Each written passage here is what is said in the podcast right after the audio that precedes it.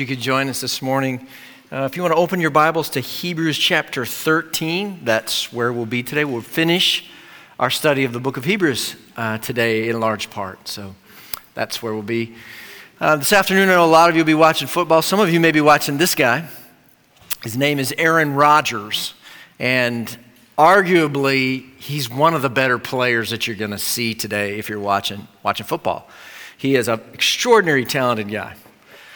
But I ran across this quote that I found really interesting for somebody who is one of our best and brightest quarterbacks in the NFL. He says this He says, I love being coached. I love talking football with smart coaches. I love the input, the dialogue, the conversation. His head coach says, Aaron is really a good student. He wants to be coached, and he likes to be coached hard. Interesting. Here's another guy. Some of you recognize him. His name is Steph Curry. That's what he does for a living. He gets paid a lot of money to do that right there. He's probably one of the best players, if not the best player, in the NBA right now. Also, a guy really smart, top of his game. And one of his coaches says he's the most educable player I've ever known, both in terms of his willingness to listen and in his ability to absorb and execute two extraordinarily coachable players right at the top of their game. Uh, and interesting enough, both of them profess to follow Christ. So it shouldn't surprise us, I guess. Let me ask you a question. How many of you, show of hands, played sports at one point in your life? Competitive sports, just show of hands. All right. Lots of you played sports. Let me ask you a question. Would you have been considered by your coach highly coachable? Would you have been considered highly coachable when you were playing sports? It's a good question. But let me ask an even better question. Would any of our leaders here at the church consider you highly coachable? What about you here? Are you teachable? Highly coachable. Um, would any of our leaders say of you, he or she wants to be coached? They like to be coached hard. Well, in the book of Hebrews today, as we close out our teaching in that book, that is one of the central questions that he's pressing us with. In verse 7, it simply says this Remember your leaders those who spoke you the word of God, consider the outcome of their way of life and imitate their faith. He closes the book with this strong exhortation to be teachable, to be coachable, not just once, but he's going to do it twice. If you skip down 10 more verses, he brackets his closing teaching with basically the same idea. Obey your leaders and submit to them for they are keeping watch over your souls as those who will have to give an account. Let them do this with joy and not with groaning, for that would be of no advantage to you. Let's look at that together, see if we can make some sense out of it after we pray. All right? Bow with me, please. Lord, have mercy on us now. Forgive us our pride and our arrogance that makes us not want to submit to anything and replace it with a humility that wants to submit to you, your teaching, and the leaders that you gift to us. So have mercy on us now. Let your word kind of reshape our hearts and minds. We pray this in Christ's name. Amen. So, in chapter 13, he is making in explicit what the book has been teaching kind of uh, theologically all, all along. He's urging this little suffering church not to turn back from Christ when it's hard. And the lyrics that we sang before of Matt Papa's summarize this teaching really well. Keep running. Keep running. Don't look back. Don't give up now. Don't turn around. You've got to find a way somehow. Keep reaching. Keep fighting. The pain cannot compare to the reward um, that will be yours, that waits in store for those who just keep running. And the writer of Hebrews in this section is saying that one of the keys to you being able to keep running and be found faithful, even when it's hard, is that you would submit to your leaders. that you would follow their teaching. Um, so in verse 7, it starts this way Remember your leaders, those who spoke you the word of God, consider the outcome of their way of life, and imitate their faith. So remember, consider, and imitate. And probably in this verse, he's looking at leaders that used to be there in this, amongst this church. They no longer are. Verse 17, it's their present leaders.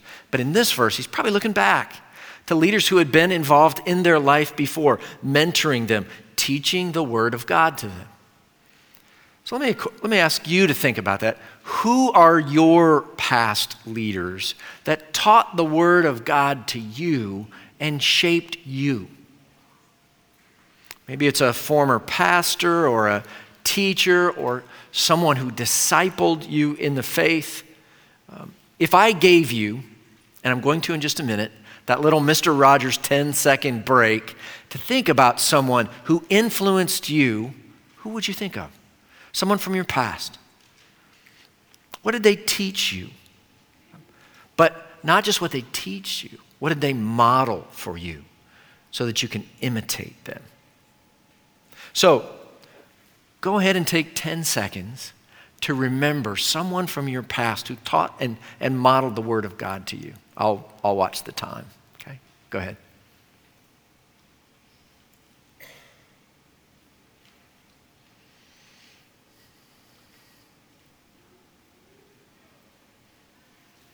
All right. I think we all have people like that who God used in our lives. Um, but we could go even farther back. As Christians, there are people throughout the centuries of Christianity who have written their thoughts, taught the scriptures in ways that, know it or not, they shape us even to this day. Um, think of some of these kind of names with me um, from thousands of years of, of church history Augustine, Wycliffe, Tyndale, Luther, Pascal, Wilberforce, Bonhoeffer, C.S. Lewis. And if you're listening to those names and you're saying, who? Then it could be really valuable for you to read about some of your um, forebears, some of those who've gone before you and shaped our faith. And here's a really helpful first step into that. Okay, this, this month is the 500th anniversary of the Protestant Reformation. Okay? And some of you are saying, the what? And in that case, I have a deal for you. You need to read this. This website, it's called Desiring God, and they are offering a daily devotional that introduces every day this month to one of the key players in the Protestant Reformation.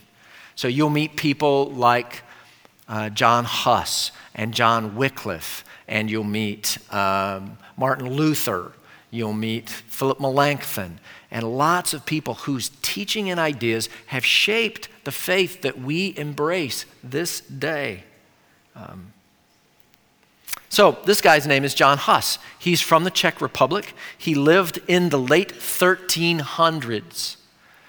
And there was an awakening going on that time that would turn into the Protestant Reformation when Martin Luther nailed those 95 theses to the Wittenberg church door on October 31st, 500 years ago. Um, but this was kind of a forerunner, and he was increasingly troubled by the corruption of the church and the corruption of the Pope, who claimed to be the head of the church. And so his contention was that because men are fallible and corrupt, there's only one head for the church, and that is Jesus Christ. And that got him arrested and imprisoned. And um, he, he was a remarkable man. He was, he was taken to his cell, and many came and pled with him to recant, to change his teachings so that he could be set free. And on July 6th, 1415, he was taken to the cathedral. He was dressed in his priestly garments, for he was a priest, but then he was stripped of them one by one. He refused a last chance to recant at the stake, and on the stake he prayed, Lord Jesus, it is for you that I patiently endure this cruel death. I pray to you to have mercy on my enemies. And as the flames engulfed him, he was heard reciting the Psalms. Okay. Remember, consider, imitate those who have gone before you and taught you the word. And you'll find, if you go to this website, you can go to Northwake's webpage, click on our leader blog, which you should already have subscribed to, and it'll, it'll hook you up with this uh, devotional for this month. It'll, it'll be tremendously insightful for you. So, verse 8, he says all of these things, and then he says that Jesus Christ is the same yesterday and today and forever. He's the same as he was in the lives of Luther and Calvin and Wesley. Same Jesus. All those who've gone before us. We serve and follow the same worthy Christ that they sacrificed and suffered to follow. Same God. You know, that, that simple verse is probably worthy of a, a series of sermons. But Professor David Allen summarizes it well. He says this verse implies at least three truths about Jesus the divinity of Christ, that is, that he is God, the immutability of Christ, that he does not change, and the fidelity of Christ to his people, that is, that he is constantly faithful to us. And because our Christ is unchanging, he goes on and he says in verse 9, um, not to be led away by diverse and strange teachings. For it's good for the heart to be strengthened by grace, that is, by Christ's grace, not by foods which have not benefited those devoted to them. So, evidently, some were being tempted to return perhaps to their Jewish heritage and to the temple meals that were served there as a way of strengthening and sanctifying them. And he's saying, no. No, because Jesus is unchanging, it is his teaching that we are to adhere to, not some strange new angle or insight that points you anywhere but Christ. I remember sitting in a, graduate seminar when I was in seminary, and one of the guys in the room was talking about how he really wanted to do breakthrough theology. You know, I want to do breakthrough. No, you don't want to do breakthrough theology. Okay? You don't want to come up with something new about God that nobody's known him to be or worshiped him for thousands of years now. You want to be a faithful theologian to the scriptures that aligns with the history of the teaching of the great saints of the church. Professor Allen again says that the writer of Hebrews is at pains to argue that God's grace is not mediated through meal regulations whether normal everyday household meals or the ritual meals of the temple. Rather, the heart is strengthened by the grace of God extended through Christ, God's final high priest, and his final and complete atonement on the cross. So, when we take the Lord's Supper at the end of our time, it's not any more spiritual for you to take the gluten free communion bread than regular. Okay? It's not about the food, it's not about the bread. It's about Christ. The gluten free communion bread is just there to keep our people who suffer from celiac disease from getting wretchedly sick because they took the Lord's Supper. Nothing spiritual about it. Okay? It's not about the food. He says it's only about Christ. He is our hope and our satisfaction. And then he's going to turn and he's going to tell us why we ought not hope anywhere else. Don't hope in any food, don't hope in any ritual, don't hope in any guru or system or politician or doctor or banker. Hope in Christ, he says. And you can probably, if you've been studying the book of Hebrews with us, you can guess why he's going to say we should hope in Christ. I'll give you a hint. It's on the back wall, right there.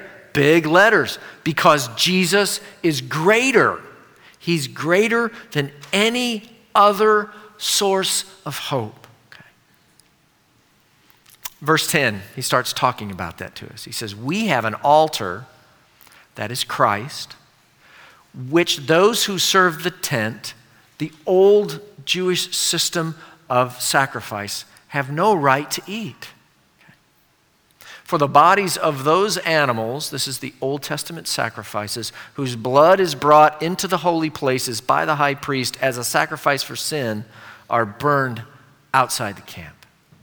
So Jesus also suffered outside the gate in order to sanctify the people through his own blood. He's saying again, Jesus is greater than that system. Don't go back to it. Okay? Jesus is a greater altar, a better sacrifice, better than that which was offered in the Old Testament. And when he talks about these animals being taken outside the camp and their bodies burned there, he's talking about a specific day called the Day of Atonement. It was the holiest of days when the high priest would go in to the holy place and he would offer a sacrifice there to atone for the people's sins. The people, um, for them to be brought even symbolically or temporarily into God's presence under that system, every part of the tabernacle had to be ritually cleansed, since nothing defiled could be employed in man's approach to a holy God. So on the Day of Atonement, the high priest would, would offer a sacrifice and he would enter the Holy of Holies with that blood and he would pour it on the mercy seat between the cherubim.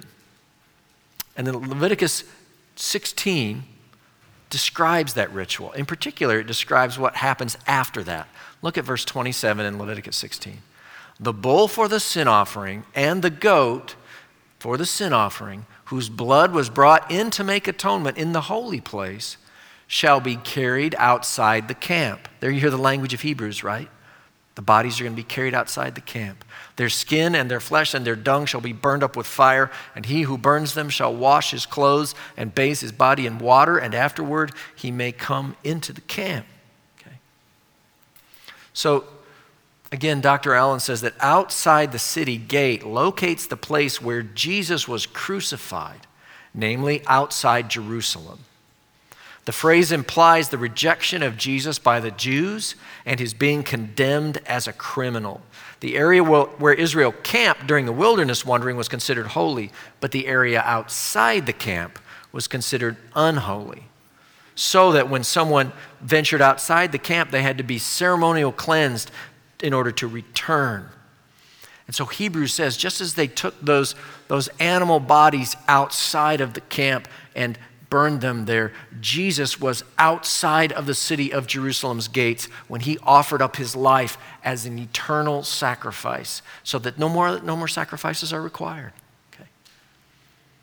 He offered his life up. He is greater. He fulfills all that those Day of Atonement sacrifices were pointing towards. Um, everything that goes on, Jesus clearly is greater. Now, there's another guy that you'll learn about this month if you read that, those devotions on, on that Desiring God site that you can get at our web. His name is John Wycliffe, um, and he lived in the late 1300s. And this is what he said He said, Trust Wholly in Christ. Rely together on his sufferings. Beware of seeking to be justified in any other way than by his righteousness. Faith in our Lord Jesus Christ is sufficient for salvation. And that from the man who's principally responsible for the translation of our English Bible so that we have the word in English. But make no mistake about it, Jesus suffered there outside the city gates. He was mocked and he was ridiculed and he was beaten and he was nailed to a tree. He suffered there the ultimate rejection as he became unclean and took our sin on himself. Now, listen closely to what the writer of Hebrews says to us next. It's of the utmost importance in this next verse. Therefore, he says, let us go to Jesus outside the camp and bear the reproach that he endured. He is saying, Be ready and willing to suffer with Christ. This little band of believers that were Hebrews that he was writing to, they had suffered greatly. Some were in prison, some had had their property taken away. He urges them Remember your teachers. Remember the life that they lived before you. He says the same to us. Remember men like John Huss who prayed for their persecutors while they were being burned at the stake. Okay? Don't quit. Don't turn back. Don't give in. Keep following Christ. But most of all, he says, remember Jesus who suffered and died outside the city, rejected and mocked just like all those bloody animal sacrifices that pointed to him. Remember Jesus suffering there on that tree and follow him faithfully. Don't turn back. Follow him into suffering outside the camp, if you're rejected, if you're despised, if you're mistreated, if they mock you, don't turn back. If they belittle you, don't turn back. If they reject you, if they fire you, if they dismiss you, if they overlook you, if they beat you unto death, he says, follow Jesus. Don't turn back. He says it's because, in verse 14, we have a lasting city. He says, Here we have no lasting city, but we seek the city that is to come. Suffer now, glory later. Okay. And we get that flipped sometimes. Suffer now to follow Christ. Glory later. That's the way of Jesus. That's what awaits those who follow him. It's often be said, been said, we follow a crucified Messiah, and that's so true. But we also follow a crucified Messiah who was raised on the third day, who ascended to the right hand of God the Almighty, and he reigns there.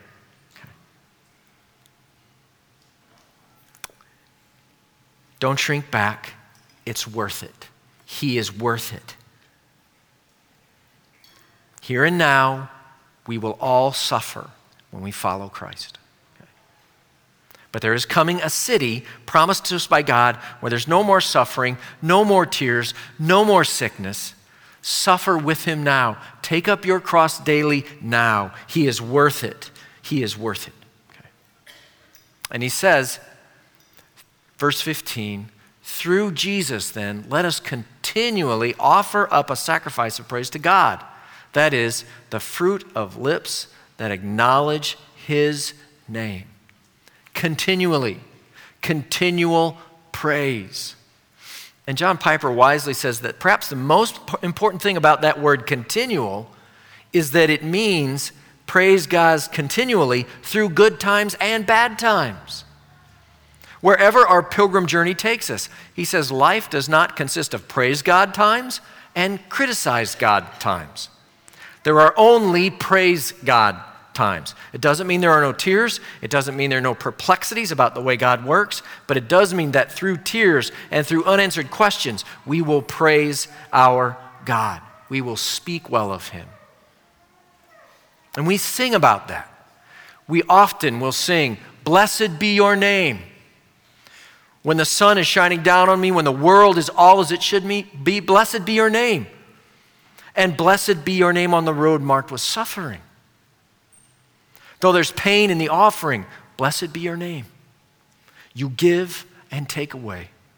You give and take away. My heart will choose to say, Lord, blessed be your name. We will follow you, Jesus, outside of the city to the place of suffering and bear your reproach with you.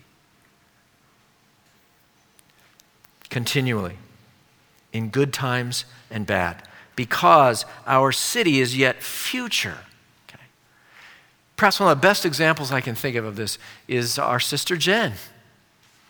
Um, you know, she was incarcerated in an African prison um, about a year ago for, was, it was about four to six months, I think she was in there. Um, it's not a happy place. Why would you go back? Why would you go back? Because she's not living for this city, she's living for that city for an eternal city. Um, so, he says, in light of all that, verse 16, do not neglect to do good and to share what you have, for such sacrifices are pleasing to God. Okay? Because we're not living for this city, we don't have to stockpile things. We don't have to hoard. We are free to be generous with what little we have. He's writing to a persecuted, suffering people, and he says, Don't forget to share. They didn't have a lot, probably. Don't forget to share. See, that hope and promise of a future city frees us to be generous to those perhaps in greater need than us in this city. Saw a great example of this. There was a, in southern Indiana uh, a while back, there was a, it was Father's Day at a McDonald's there, and this lady, her name is uh, Hunter Hostetler she looks in her rearview mirror and she sees this dad behind her. He's got, she says, he's got like four kids in the car, had a bunch of Happy Meals, two quarter pounders, a Big Mac meal, and some other stuff. She says, I'm going to pay for the father behind me and tell him I said, Happy Father's Day. Okay. And so, touched by the kindness, that guy decides to pay for a couple of the cars behind him. And then they decide to pay for the ones behind him. And this goes on from 8:30 p.m. until midnight until they closed the McDonald's. 167 people paid for the people who came behind them. Okay? 167 people. And we are free to be those people even though we have little because we're living for a different city.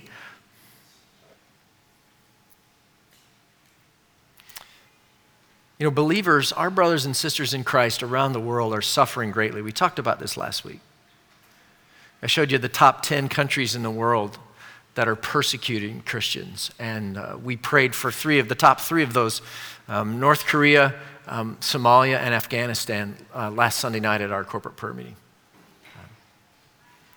Are you able to share with them? Are you living in anticipation of that future city so that you can be generous now? Or are you living in debt up to your ears so that you can live in luxury in this city? You know, have you, have you sent any aid to help the suffering in Puerto Rico? We have missionaries there who are on the ground doing the work. The island is wiped out, and they tell us the church is rebuilding this island and they need our help. Are you in a place where you can help? You know, Syria was number six on that watch list of persecuted countries last week. Uh, there are five million refugees from Syria streaming into Europe and other places. There are um, 10,000 of them in the United States. About half a million or more of those are likely our brothers and sisters in Christ.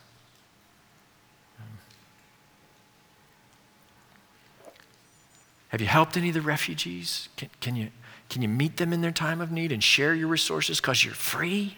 You don't have to worry. You're not living for luxury in this city. You said no to some things, to bigger and better and newer always, so that you can live for that city. And then here comes the bookend to his teaching today in verse 17. Right? Obey your leaders and submit to them for they are keeping watch over your souls as those who will have to give an account. Let them do this with joy and not with groaning, for that would be of no advantage to you. So, this teaching has something to say to you, and it has something to say to me as a leader and those like me. Let me start with you. What does it have to say for you? Well, it says you are to obey your leaders and submit to them. It is a command of God.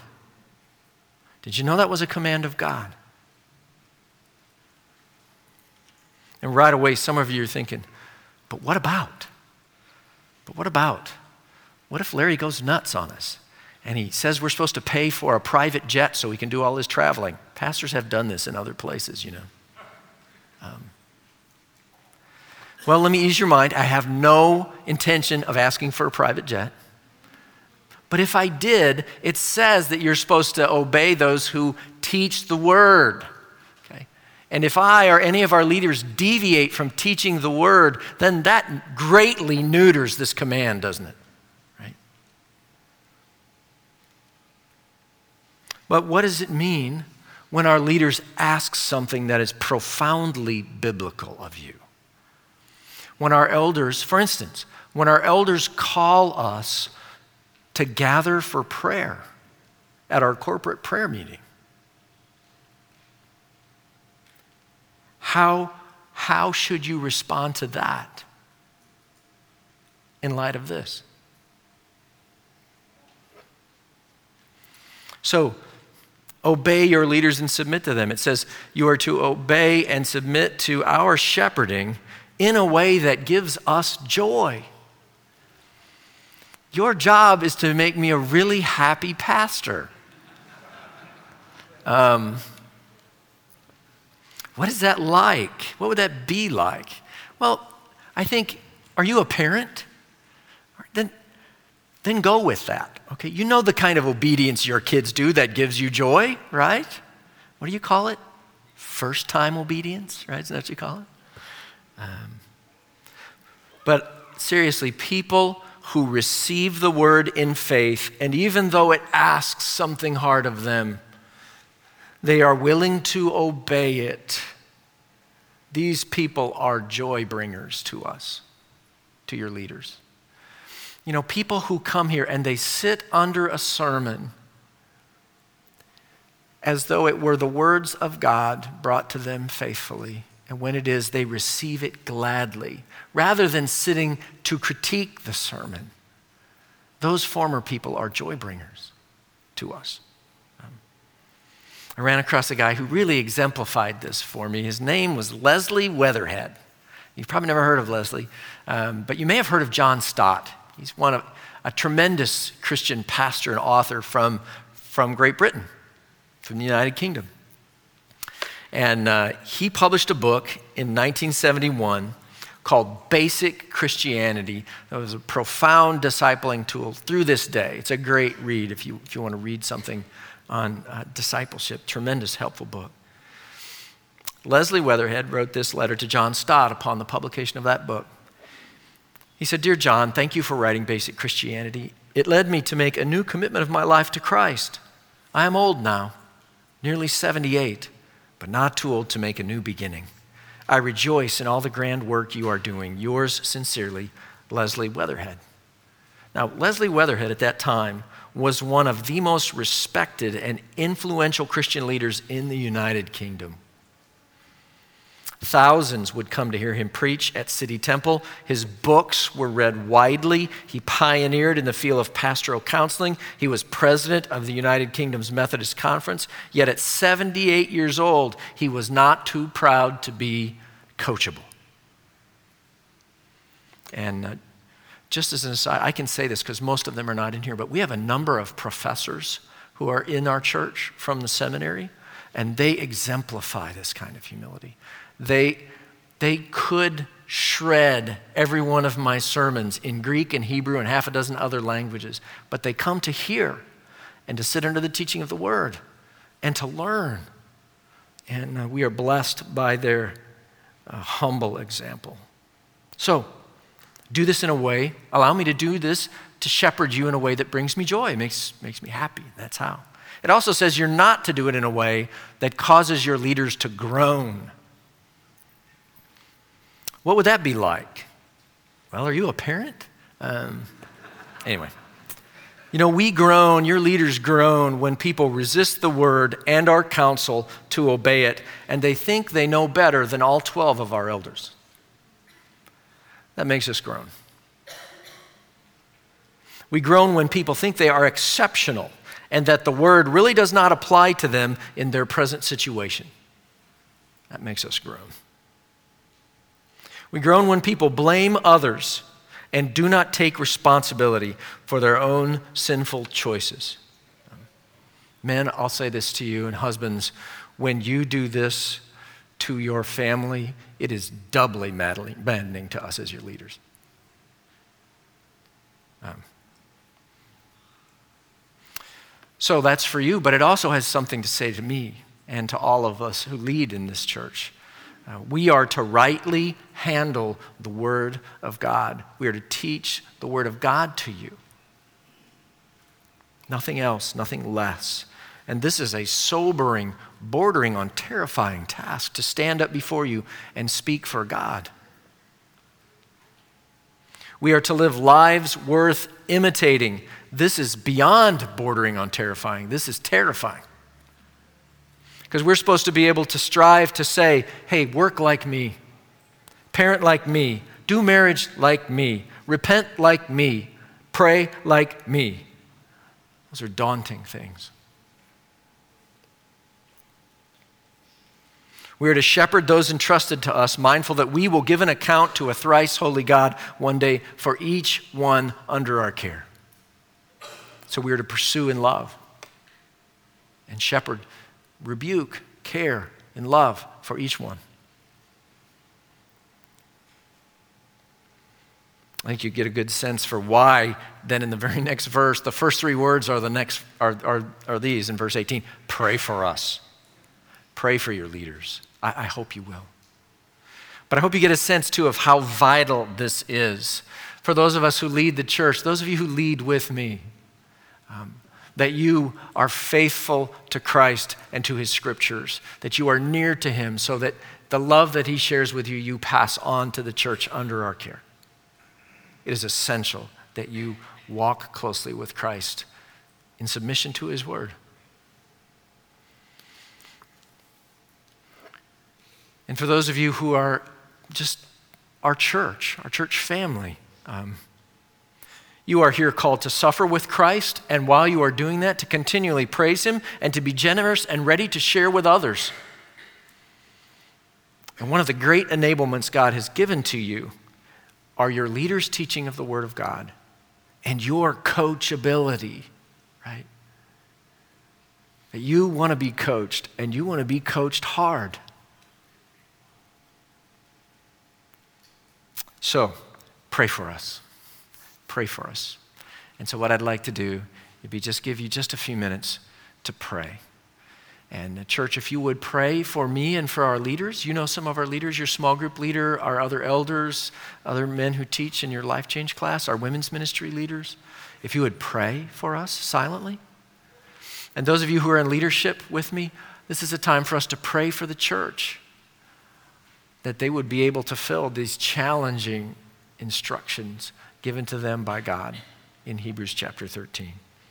So let me invite you all, just take a few seconds. We'll pray silently for one another. Bow with me, please. Let's pray.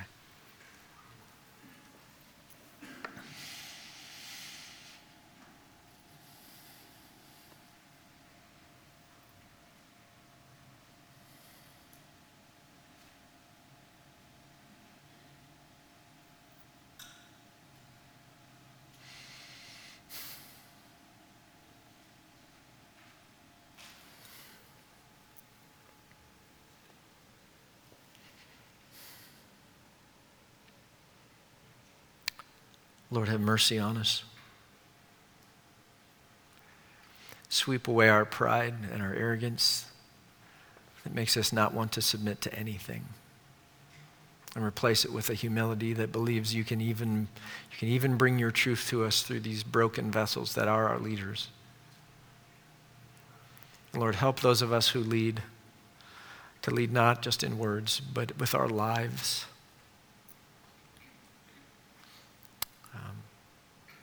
Help us, Lord, to shepherd and lead these amazing people that you've entrusted to our care. And Lord, in, infuse us all with a kind of coachability, a willingness to be coached, to learn, to remember and consider and to imitate, to obey and even to submit. For Christ is worthy. We recognize that this is your kindness to us as we follow him, even, even amidst suffering. We pray these things in his great and matchless name. Amen. As we close our service today, we want to remember Jesus in the fashion that he taught us to. We'd like to come to the communion table and have communion with our Lord, to meet with him here. And uh, it's a privilege for everyone who is a follower of Jesus and who is walking with him in fellowship. And so, if that describes you, you're welcome at this table. Um, but I, I think often this table is a good place for us to recalibrate. You know, during the week, sometimes we've gotten off track with God. We've just been running so hard, we've forgotten about Him, we've run ahead of Him all week. And now we're reminded that we are to follow. We're Christ's followers, not Christ's leaders. And sometimes during the week, we have simply wandered off and loved something we ought not love, said something we shouldn't have said, done something we shouldn't have done. And we need, we need a grace, as we sang earlier, we need a grace that is greater than our sin. And this table is the great reminder of that. That Jesus is our better altar, that by his blood, he has purchased us for God. And oh, that we would never forget that, that we would remember his body broken and his blood poured out for us. So bow with me now, and let's just take a moment and ready ourselves to come to the table in worship of Christ. Okay? Jesus, we remember you now. Remember the length and breadth and height and depth of your love for us.